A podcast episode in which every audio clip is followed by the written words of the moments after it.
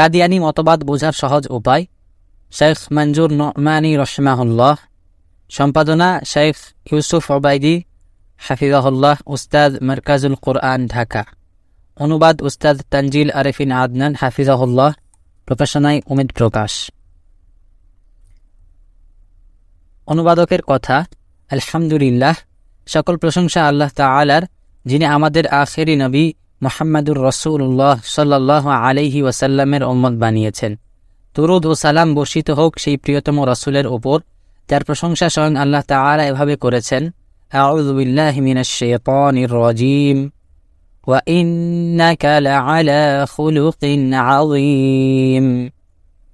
আর নিশ্চয়ই আপনি মহান চরিত্রের অধিকারী। টিকা এক, সুরা কলাম, চতুর্থ আয়াত।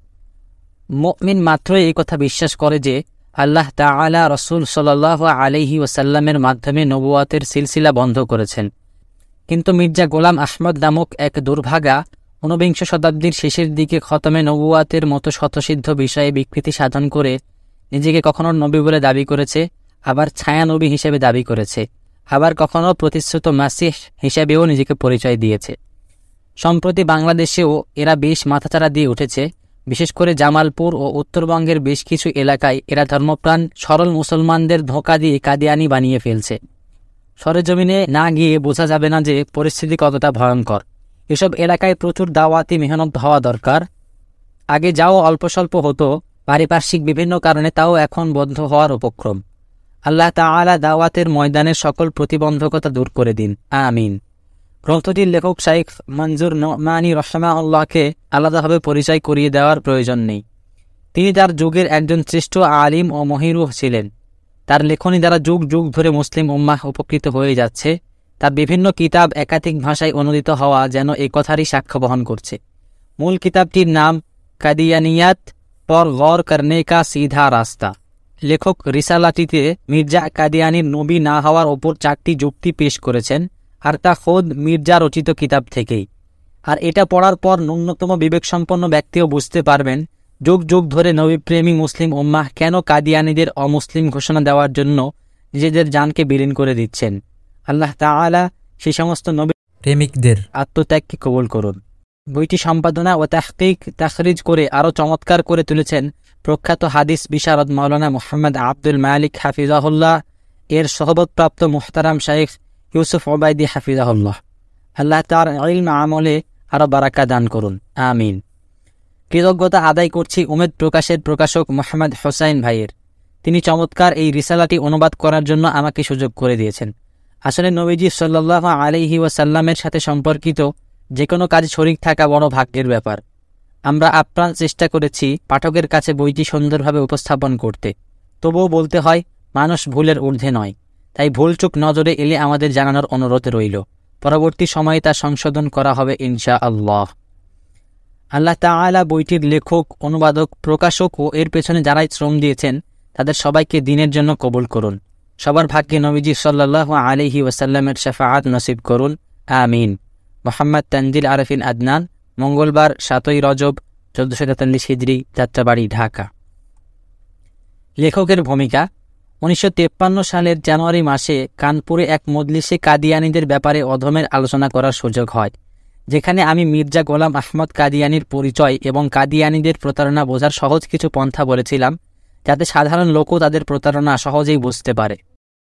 পরে যখন এই বক্তব্যগুলো মাসিক আল ফুরকানে ছাপা হয়, তখন এটাকে স্বতন্ত্র কিতাব আকারে প্রকাশ করার জন্য প্রচুর চিঠিপত্র আসতে থাকে। মুম্বাইয়ের একটি প্রকাশনা প্রতিষ্ঠান থেকেও এর জোর আবদার জানানো হয় এবং তাদের সেক্রেটারি সাহেবও বারবার চিঠি পাঠাতে থাকেন। আল্লাহ তাআলা তাদের উত্তম প্রতিদান দান করুন। মূলত তাদের এমন ধারাবাহিক আবদারের কারণেই এই কাজে অগ্রসর হই, অন্যথায় এর কোনো ইচ্ছা ছিল না। অবশেষে এটি কিতাব আকারে প্রকাশ পাচ্ছে। আল্লাহ তাআলা এর দ্বারা তার মান্দাদের উপকৃত হওয়ার তৌফিক দান করুন। কিতাবটি পড়ার সময় পাঠকদের একটি বিষয় লক্ষ্য রাখা চাই। এটি মূলত মাসিক আল ফুরকানের প্রকাশিত একটি প্রবন্ধ। এটাকেই এখন হুবহু মলাটবদ্ধ করে আপনাদের সামনে পেশ করা হয়েছে। এই কিতাবের কোথাও কোথাও পাঠক কাদিয়ানিদের ব্যাপারে বেশ কঠোর কিছু মন্তব্য দেখতে পাবেন, যা তাদের কাছে অনুচিত ও বাড়াবাড়ি বলে মনে হতে পারে। কিন্তু অধম এই ব্যাপারে কোনো কারণ দর্শানোর প্রয়োজন বোধ করছি না।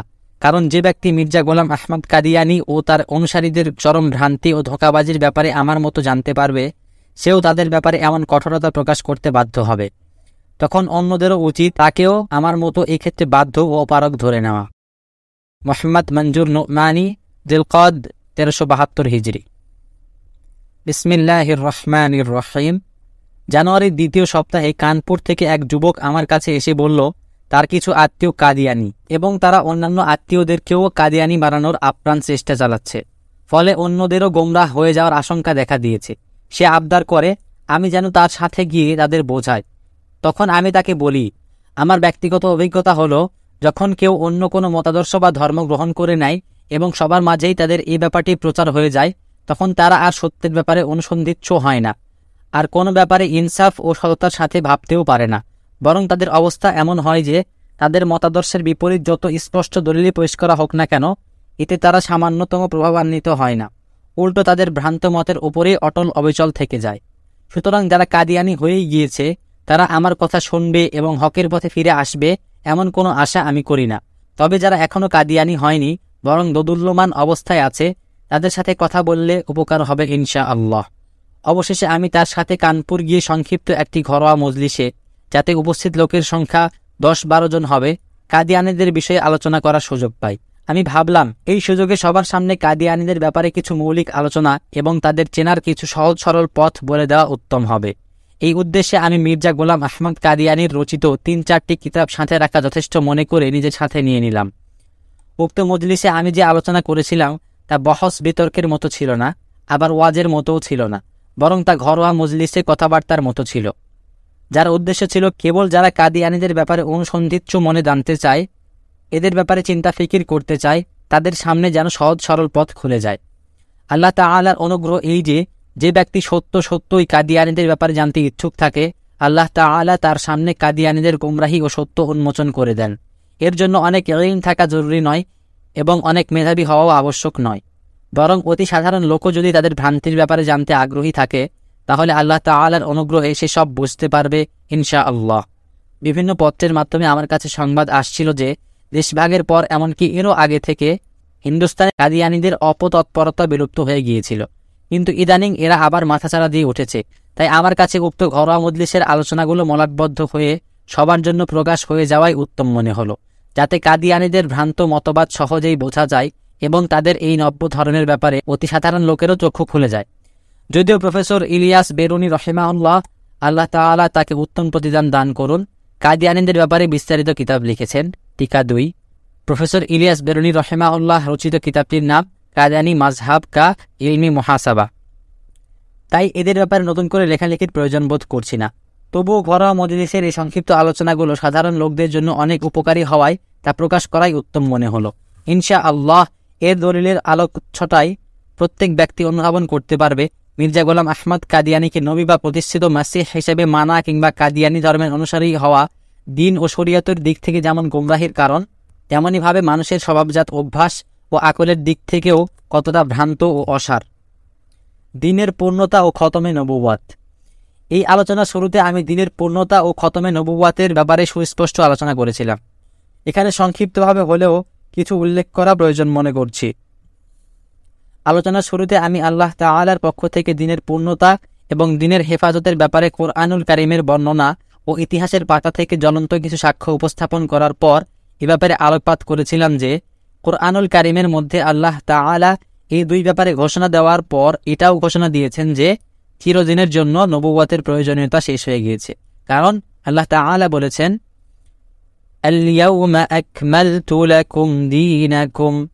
আজ আমি তোমাদের জন্য তোমাদের দিনকে পূর্ণ করলাম। টিকা তিন, সুরা মাইদা তিন নম্বর আয়াত। এই আয়াত দ্বারা বোঝা যায়, দিন পরিপূর্ণ এবং এতে কোনো ধরনের পরিবর্তন পরিবর্তনের প্রয়োজন নেই। আবার আল্লাহ তাআলা বলেছেন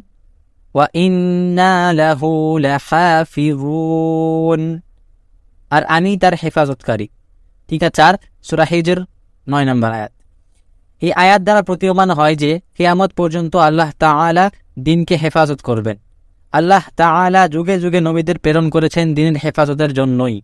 আর আল্লাহ তাআলা যেহেতু দিনকে পরিপূর্ণ করে দিয়েছেন এবং কেয়ামত পর্যন্ত দিনকে বিলুপ্তির হাত থেকে তিনিই রক্ষা করবেন, তাহলে নতুন নবী আসার প্রয়োজনীয়তা কোথায়? এরপর আল্লাহ তাআলা কোরআনুল করিমে স্বীয় বন্ধু মোহাম্মদুর রসুল্লাহ সাল্লাহ আলিহি ওয়াসাল্লামের শেষ নবী হওয়ার ব্যাপারে সুস্পষ্ট ঘোষণা দিয়েছেন। রসুল সাল্লাহ আলিহি ওয়াসাল্লামও অসংখ্য হাদিসের মধ্যে তার অবস্থান স্পষ্ট করে ঘোষণা করেছেন। নবুবাতের এই পবিত্র ধারা আমার উপরেই শেষ হয়েছে এবং আমার পর আর কোনো নতুন নবী আসবে না। এরপর থেকে কেয়ামত পর্যন্ত সমস্ত উম্মদে মোহাম্মদের তনুমন এটাই বিশ্বাস করে যে রসুল সাল্লাহ আলিহি ওয়াসাল্লামের পর আর কোনো নবী আসবেন না। এবং কেউ যদি নবতের দাবি করে, তার এই মিথ্যা দাবিকেও তারা কোনো পাত্তা দেয় না। কারণ ফির আউন নমরুদের মতো মিথ্যা খোদাইয়ের দাবিদাররা যেমন মিথ্যুক ধোকাবাজ, যুগে যুগে যারাই নবতের দাবি করেছে, তারাও সেরূপ মিথ্যুক ও শট ছাড়া আর কিছুই নয়। মির্জা গোলাম আহমদ কাদিয়ানির প্রতারণা। উক্ত মজলিসে অল্প সংখ্যক কাদিয়ানিও উপস্থিত ছিল। আমি তাদের উদ্দেশ্য করে বললাম আপনারা আমার বক্তব্য দ্বারা বুঝতে পেরেছেন যে খতমে নবুবাদ বা নবুবাদের পরিসমাপ্তি আমাদের ইমান ও আকিদার অন্যতম একটি অংশ। তবে আমি যদি এক মুহূর্তের জন্য ধরে নিই যে নবুবাদের সমাপ্তি ঘটেনি, বরং এখনও নবীগণের আগমনের পবিত্র এই ধারা চালু রয়েছে, তবুও মির্জা গোলাম আহমদ কাদিয়ানির মতো ধোকাবাজ লোকের নবী হওয়ার কোনো সম্ভাবনাই নেই। এখানে আমি চারটি মূলনীতির আলোকে মির্জা গোলাম আহমদ কাদিয়ানির ভ্রষ্টতা ফুটিয়ে তুলব, যার মাধ্যমে সবাই অত্যন্ত সুস্পষ্টভাবে মির্জা কাদিয়ানির ভ্রষ্টতা ও ধোকাবাজি সম্পর্কে অবগত হতে পারবে। প্রথম মূলনীতি। এটা তো অনস্বীকার্য বিষয় যে আল্লাহ প্রেরিত একজন নবী তার পূর্ববর্তী সকল নবীকে যথাযথ সম্মান করবেন এবং উম্মতকে তাদের প্রতি সম্মান প্রদর্শনের শিক্ষা দেবেন। কারণ প্রত্যেক নবী আল্লাহ তালার প্রতিনিধি এবং তার পক্ষ থেকে দায়িত্বপ্রাপ্ত হন। আল্লাহ প্রেরিত কোনো নবী তো দূরের কথা। কোনো সাধারণ মুমিনের পক্ষেও পূর্ববর্তী নবীগণের অসম্মান করা, তাদের অপবাদ দেওয়া ইত্যাদি আচরণ করা সম্ভব নয়। কিন্তু আমরা অত্যন্ত আশ্চর্যের সাথে লক্ষ্য করি যে মির্জা গোলাম আহমদ কাদিয়ানি আল্লাহ তালার একজন মহান নবী হজরত ইসা আলাইহি সালাম এর ব্যাপারে জঘন্য মন্তব্য করেছে।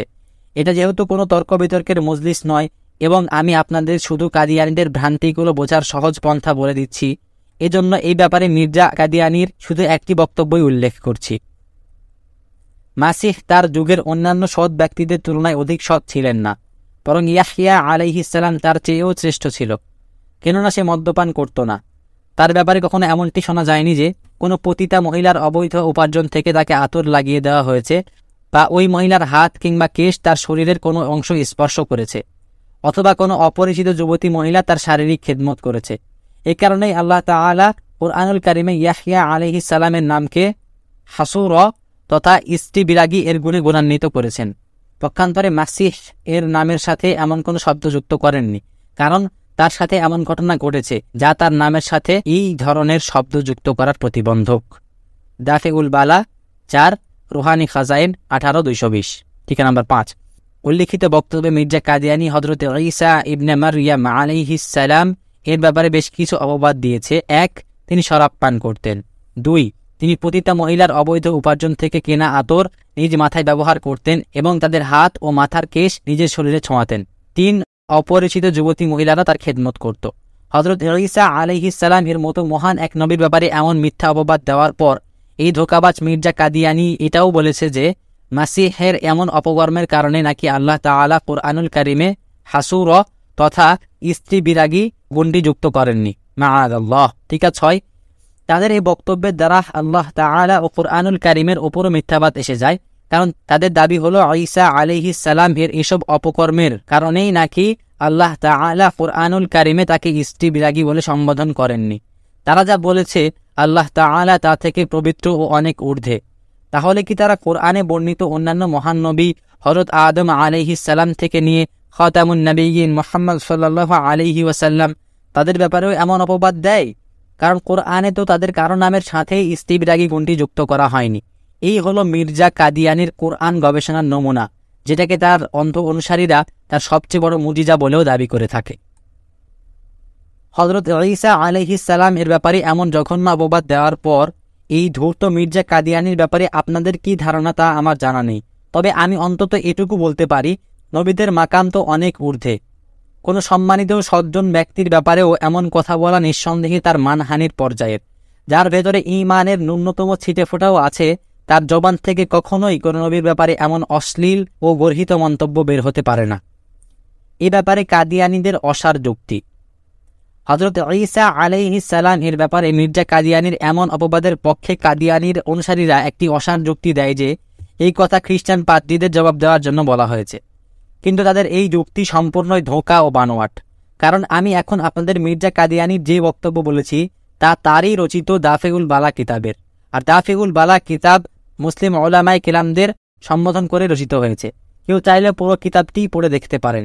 এছাড়াও সে এই বক্তব্যে হজরত ঈসা সালাম এর ব্যাপারে যে সমস্ত মিথ্যা অপবাদ ও জঘন্য মন্তব্য করেছে, তা তাদের কাছে এতটাই সত্য ও বাস্তব যে এই কারণেই নাকি আল্লাহ তাআলা কোরআনুল কারিমে ঈসা সালামকে স্ত্রী বিরাগী গুণ থেকে বঞ্চিত রেখেছেন। আল্লাহ আর এই কথাকে তারা ঈসা সালাম এর ব্যাপারে মিথ্যা অপবাদের পক্ষে যুক্তি পেশ করেছে। তাহলে এই মন্তব্যকে খ্রিস্টান পাদ্রীদের উদ্দেশ্যে বলা হয়েছে বলে সবাইকে ধোঁকা দেওয়া হচ্ছে কেন? বরং আমি বলব দাফিগুল বালা কিতাবের এই উক্তির দ্বারা এটাই প্রতীয়মান হয় যে, মির্জা কাদিয়ানি যদি তার কোনো কিতাবে খ্রিস্টান পাদ্রীদের উদ্দেশ্যে এমন কথা বলেও থাকে, তবুও এটা পাদ্রীদের প্রত্যুত্তরে নয়, বরং এটাই তাদের ধ্যান ধারণা ও দাবি। উদাহরণস্বরূপ বলা যায়, তারা এর চেয়েও গর্হিত ও বাজে শব্দে জমিমাই আনজাম আথম কিতাবে হজরত ঈসা আলিহিস সালাম এর ব্যাপারে মন্তব্য করেছে। যদিও নবীগণের ব্যাপারে এমন বাজে মন্তব্য মুমিনের কান সহ্য করবে না, কিন্তু আপনাদের বোঝার সুবিধার্থে আমি এখানে উল্লেখ করছি। মির্জা কাদিয়ানি লিখেছে হজরত মাসিহের তিনজন দাদি ও নানি ব্যবিচারিণী দেহপসারিণী ছিলেন, যাদের রক্তে তার জন্ম। এতেই বোঝা যায় তার বংশ কত পবিত্র ছিল। এবং অপরিচিত যুবতী মহিলাদের সাথে মেলামেশার স্বভাব সম্ভবত তার ভেতর বংশগতভাবে এসেছে।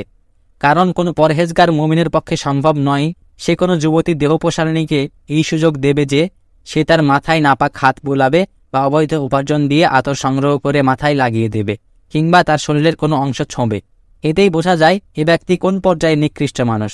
টিকা সাত জমিমাই আনজম আথম, সাত, রুহানি খাজাইন, এগারো, দুইশো একানব্বই। দাফেউল বালা কিতাবের কথা আর এই কিতাবের কথাটির উদ্দেশ্য একই, তবে এই কিতাবের কথাগুলোর ভাষা অত্যন্ত জঘন্য ও বাজে। এমনকি আমার ইচ্ছে হচ্ছে আমি এই কিতাবটি জমিনে পুঁতে রেখে দিই। আমি জানি যে জমিমাই আনজাম আথম কিতাবের ইবারতটুকু বিশেষ কিছু খ্রিস্টান পাদ্রীদের উদ্দেশ্য করে বলা হয়েছে। তবে এটা বলার সুযোগ নেই যে এটা কেবল খ্রিস্টান পাদ্রীদের প্রত্যুত্তরে বলা হয়েছে। বরং আমরা দাফেগুল বালা কিতাবের উল্লেখিত বক্তব্য দ্বারাই বুঝেছি যে এমন জঘন্য মন্তব্য তারা শুধু প্রত্যুত্তরেই বলেনি, বরং ঈসা সালাম এর ব্যাপারে তারা এমনটাই বিশ্বাস রাখে এবং তারা তাদের কথার সপক্ষে আল্লাহ তালা ও কোরআনুল কারিমকেও পেশ করে। আশা করি আপনারা বুঝতে পেরেছেন যে ঈসা সালাম এর ব্যাপারে মির্জা কাদিয়ানি কত জঘন্য জঘন্য মন্তব্য করেছে। এরপরও সে নবী হবে কি হিসেবে? সে তো ইমানদার হওয়ারই যোগ্য না। বরং সভ্যতা ও ভদ্রতার মানদণ্ডে তো তাকে সভ্য ভদ্র মানুষ হিসেবেই গণ্য করা যাবে না। উক্ত ঘরোয়া মজলিসে কেউ প্রশ্ন করেছিল যে ঈসা আলাইহিস সালামের ব্যাপারে মির্জা কাদিয়ানির এমন মন্তব্যের কারণ কি? আমি উত্তরে বলেছিলাম আসল কারণ আমার কাছে এটাই মনে হয় যে মির্জা কাদিয়ানির একটি অন্যতম দাবি হল সেই প্রতিষ্ঠিত মাসিহ। অর্থাৎ হাদিসের মধ্যে কিয়ামতের আগে দুনিয়ার বুকে হজরত ঈসা আলিহিসাল্লামের আগমনের যে সংবাদ দেওয়া হয়েছে, তার দাবি হলো সেই প্রতিষ্ঠিত মাসিহ এবং মর্যাদার দিক দিয়েও সে ঈসা আলিহিসাল্লামের তুলনায় উত্তম। কারণ হাদিসে বর্ণিত মাসিহের কিছু বৈশিষ্ট্যের সাথে তার মিল রয়েছে, তাই হাদিসে বর্ণিত মাসিহ দ্বারা তাকেই বোঝানো হয়েছে। এ কারণে স্বাভাবিকভাবেই তাকে মর্যাদা ও চরিত্রের দিক দিয়ে ঈসা আলিহিসাল্লাম এর তুলনায় আরও বড় হতে হবে। তাই আমার মতে, সে ঈসা আলিহিসাল্লাম এর মান ও মর্যাদা এই কারণেই খাটো করতে চেয়েছে যে, তার অন্ধ ও মাথা মোটা মুরিদরা যাতে তাকে ঈসা আলিহিসাল্লাম এর মান মর্যাদার তুলনায় শ্রেষ্ঠ ভাবে। দ্বিতীয় মূলনীতি। আল্লাহ প্রেরিত কোনো নবীর পক্ষে এটা অসম্ভব যে, তিনি তার সত্যতা প্রমাণের জন্য অথবা বড়ত্ব প্রমাণের জন্য ভুলেও কোনো মিথ্যা কথা বলবেন বা মিথ্যা দাবি করবেন। কিন্তু মির্জা গোলাম আহমদ কাদিয়ানি অকপটে মিথ্যা কথা বলতো এবং নানা মিথ্যা দাবি করত। আপনারা চাইলে আমি তার কিতাব থেকেই এর বহু উদাহরণ পেশ করতে পারব। তবে আমার যেহেতু উদ্দেশ্য হলো শুধু মির্জা কাদিয়ানি ধোকাবাজির ব্যাপারে আপনাদের অবগত করা, তাই এখানে আমি মোটা দাগে একটি উদাহরণ পেশ করছি। দিবারকের ন্যায় সুস্পষ্ট মিথ্যা কথা। গোলাম আহমদ কাদিয়ানির রোহানি খাজাইনের বক্তব্য, মৌলভী গোলাম দস্তগীর কসুরি ও মৌলভী ইসমাইল আলিগড়ি তাদের কিতাবে লিখেছেন যে গোলাম আহমদ কাদিয়ানি যদি মিথ্যাবাদী হয়ে থাকে, তাহলে আমাদের আগে সেই মৃত্যুবরণ করবে এবং বাস্তবে তাকেই আগে মৃত্যুবরণ করতে হবে, কেননা সে মিথ্যাবাদী। কিন্তু যখন তাদের এই কিতাব ছড়িয়ে পড়ল, তখন দেখা গেল আমার আগে তারাই খুব দ্রুত মৃত্যুবরণ করেছে। টিকা আট রোহানি খাজায়েন সতেরো, তিনশো চুরানব্বই।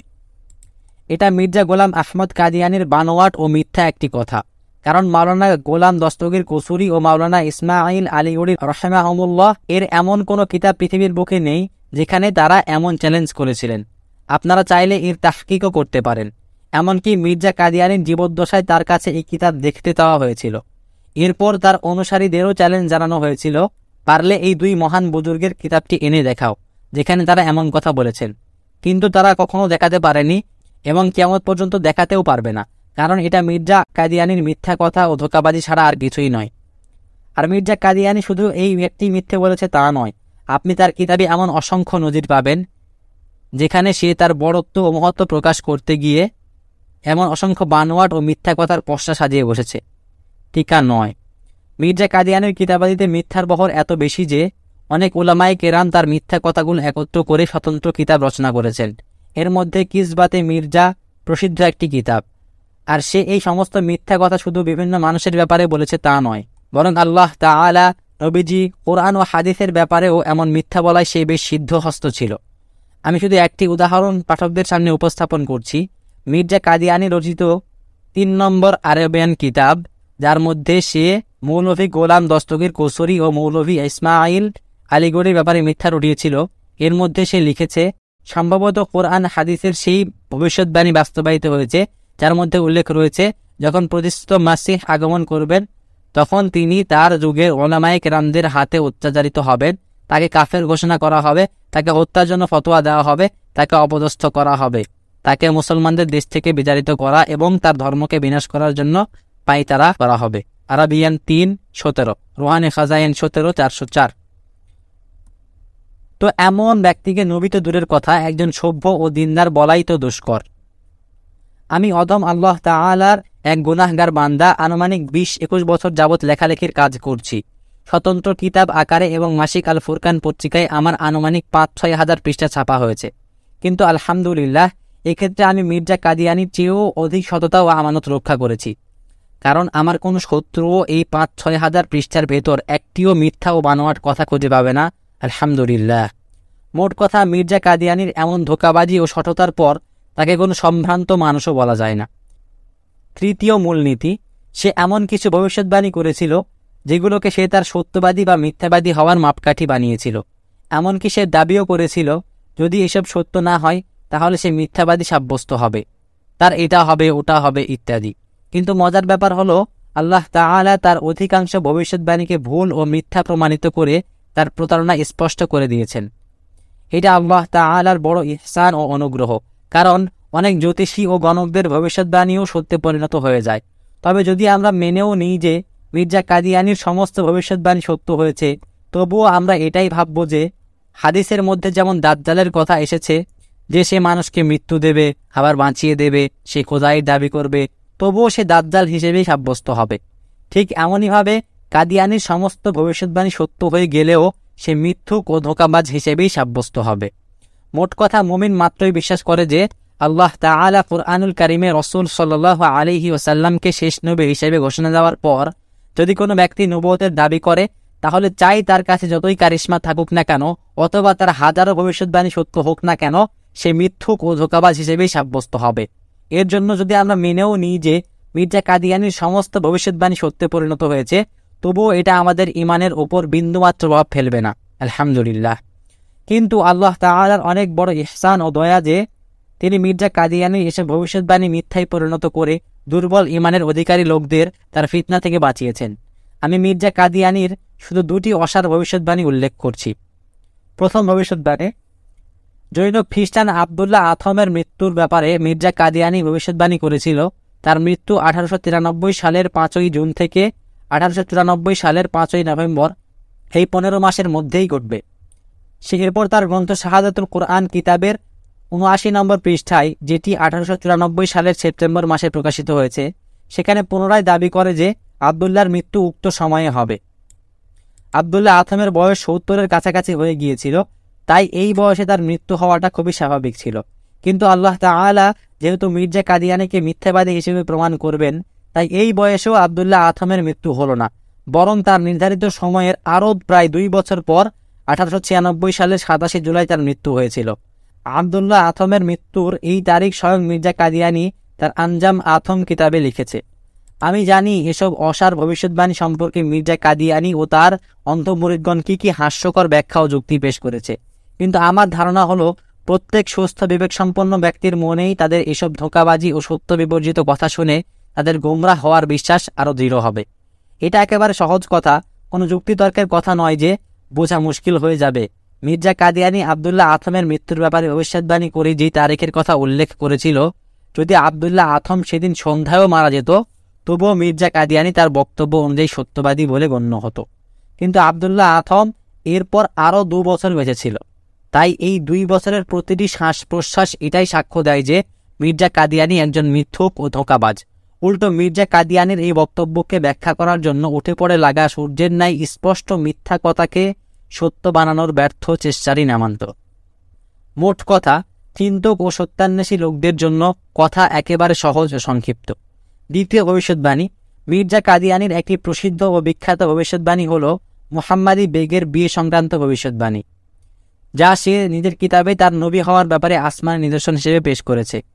আমি সংক্ষিপ্তভাবে ঘটনাটি উল্লেখ করছি। হোশিয়ারপুর এলাকায় মির্জা কাদিয়ানির একজন আত্মীয় ছিল মির্জা আহমদ বেগ নামে। মোহাম্মদী বেগম নামে তার একজন কন্যা ছিল। মির্জা কাদিয়ানি যাকে বিয়ে করার ব্যাপারে খুব আগ্রহী ছিল। তাই সে বারবার মির্জা আহমদ বেগের কাছে বিয়ের প্রস্তাব পাঠাতে থাকে। টিকা দশ। এর পাশাপাশি মির্জা কাদিয়ানি আহমদ বেগকে সম্পত্তি ও বাগান উপরোকন হিসেবে দেওয়ার লোভ দেখায়। আয়নায়ে কামেলাতে ইসলাম, পাঁচশো তিয়াত্তর রুহানি খাজাইন, পাঁচ পাঁচ। কিন্তু প্রত্যেকবারই মির্জা আহমদ বেগ এই প্রস্তাব প্রত্যাখ্যান করে, টিকা এগারো। এই অস্বীকৃতির কারণ বোধ হয় এটা যে, তখন মোহাম্মদী বেগম সদ্য কিশোরী ছিল, আর মির্জা কাদিয়ানি পঞ্চাশোর্ধ একজন পুরুষ ছিল। এরপর মির্জা কাদিয়ানি ক্রুদ্ধ হয়ে আহমদ বেগকে ভয় দেখানোর জন্য দুটি বিষয় বেশ ঘটা করে প্রচার করতে থাকে। এক, মোহাম্মদ বেগমের সাথে আমার বিয়ে হওয়াটা খোদা প্রদত্ত ওহি ও ইলহামি বিষয়। আমি আল্লাহ তালার হুকুমেই এই প্রস্তাব দিয়েছি। আর স্বয়ং আল্লাহ তালাই আমাকে বলেছেন আমাদের এই বিয়ে হবেই হবে। দুই, আর তার পরিবার যদি আমার এই প্রস্তাব ফিরিয়ে দেয়, তাহলে তারা পদে পদে বিভিন্ন আপদ বিপদের সম্মুখীন হবে, এমনকি মোহাম্মদী বেগমও বিভিন্ন বিপদে পড়তে পারে। টিকা নম্বর বারো আইনাই কামেলাতে ইসলাম পাঁচশো বাহাত্তর, পাঁচশো তিয়াত্তর। খাজায়েন পাঁচ পাঁচ। মির্জা কাদিয়ানি এসব কথা তার বিভিন্ন চিঠিপত্রে, কিতাবে ও ইশতিহারে এমন হুঙ্কারের সাথে উল্লেখ করেছে যে, মির্জা আহমদ বেগ যদি দুর্বল চিত্তের মানুষ হতেন তাহলে ভয়ে তার মেয়েকে মির্জা কাদিয়ানির সাথে বিয়ে দিয়ে দিতেন। কিন্তু তিনি অবিচল ছিলেন এবং মির্জা কাদিয়ানির বিয়ের প্রস্তাব বারবার কঠোরভাবে পেরিয়ে দিয়েছেন। এদিকে মির্জা কাদিয়ানিও বিভিন্নভাবে চেষ্টার কমতি করছিল না এবং যত ধরনের তদবির করা যায় সব করছিল। যার পুরো ঘটনা অনেক লম্বা এবং লজ্জাকর বিষয়ও বটে। আর এমন বিষয় আমার লিখতেও রুচিতে বাঁধছে। তাই আমি আপনাদের সামনে শুধু মূল ঘটনাটি উল্লেখ করছি। মির্জা কাদিয়ানির কিতাবে আছে যে দীর্ঘ একটা সময় পর্যন্ত সে মির্জা আহমদ বেগকে রাজি করানোর নানান চেষ্টা ফিকির ও তদবির করতে থাকে এবং তাকে কথিত ইলহামের ভয় দেখাতে থাকে। কিন্তু মির্জা আহমদ বেগ তার ধূর্ততা জানতেন, বিধায় তার এ প্রস্তাব বারবার ফিরিয়ে দেন। এক পর্যায়ে লাহোরে বসবাসরত সুলতান মোহাম্মদের সাথে মোহাম্মদ বেগমের বিয়ের কথাবার্তা চলতে থাকে। এদিকে মির্জা কাদিয়ানি এই খবর শুনতে পেয়ে এই বিয়ে বন্ধ করার জন্য আপ্রাণ চেষ্টা করতে থাকে। অতপর যখন তার সব চেষ্টাই ব্যর্থ হয়ে যায়, তখন সে তার চিরায়ত অভ্যাস অনুযায়ী ইলহামের দোহাই দিয়ে ভবিষ্যৎবাণী করে যে, যদি সুলতান মোহাম্মদের সাথেই মোহাম্মদী বেগমের বিয়ে হয়, তাহলে বিয়ের দিন থেকে আড়াই বছরের মধ্যে সুলতান মোহাম্মদ মারা যাবে এবং তিন বছরের মধ্যে মির্জা আহমদ বেগ মারা যাবে। আর তার মেয়ে মোহাম্মদী বেগম বিধবা হয়ে আবার আমার কাছেই ফিরে আসবে। কিন্তু আল্লাহ তালার কি শান? মোহাম্মদী বেগমের বিবাহ সুলতান মোহাম্মদের সাথেই হয়। এরপরও মির্জা কাদিয়ানি ব্যাপকভাবে তার ভবিষ্যৎবাণীর কথা প্রচার করতে থাকে যে অবশ্যই সুলতান মোহাম্মদ মারা যাবে এবং মোহাম্মদী বেগমের বিবাহ আমার সাথেই হবে। এটা আল্লাহ তালার সিদ্ধান্ত। কেউ একে খণ্ডন করতে পারবে না। যদি আমার এই ভবিষ্যৎবাণী মিথ্যা হয়, তাহলে আমার এটা হবে, ওটা হবে, ইত্যাদি। এটা তো আমি আমার নিজের ভাষায় মূল ঘটনাটি সংক্ষেপে উল্লেখ করেছি। এখন মির্জা কাদিয়ানির দাবি ও ভবিষ্যৎবাণীর হুবহু ইবারতটুকু শুনে নেওয়া যাক। আর এটা সে লিখেছেও এমনভাবে যে, মনে হয় যেন এটা হুবহু আল্লাহ প্রদত্ত কোনো ওহি বা ইলহাম। আমার হাতে এটি মির্জা কাদিয়ানির রচিত আঞ্জাম আথম কিতাব, যা ওই সময় রচিত হয়েছে, যখন সুলতান মোহাম্মদ আর মোহাম্মদী বেগমের বিবাহ চতুর্থ বা পঞ্চম বর্ষে পদার্পণ করেছে। এই কিতাবে মির্জা কাদিয়ানি তার কিছু ইলহামের কথা আরবিতে লিখেছে, এরপর নিজেই এর উর্দু অনুবাদ লিখে দিয়েছে। এর মধ্যে কয়েক লাইনের একটি ইলহাম রয়েছে মোহাম্মদী বেগমের ব্যাপারে, যাতে তার রব তাকে অত্যন্ত নিশ্চয়তার সাথে বলেছেন যে, মোহাম্মদী বেগম একদিন না একদিন পুনরায় তোমার কাছে আসবে। বরং আমি, আল্লাহ তাকে তোমার সাথে বিয়ে দেব। কেউ এই ফরমানকে বাধা দিতে পারবে না। আরবি ইলহামের কথাগুলো এরূপ।